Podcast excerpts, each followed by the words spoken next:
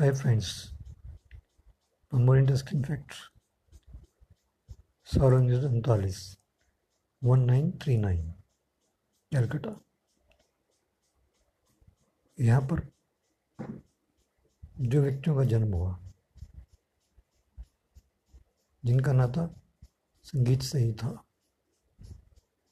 और जिन्होंने भारत और भारत के बाहर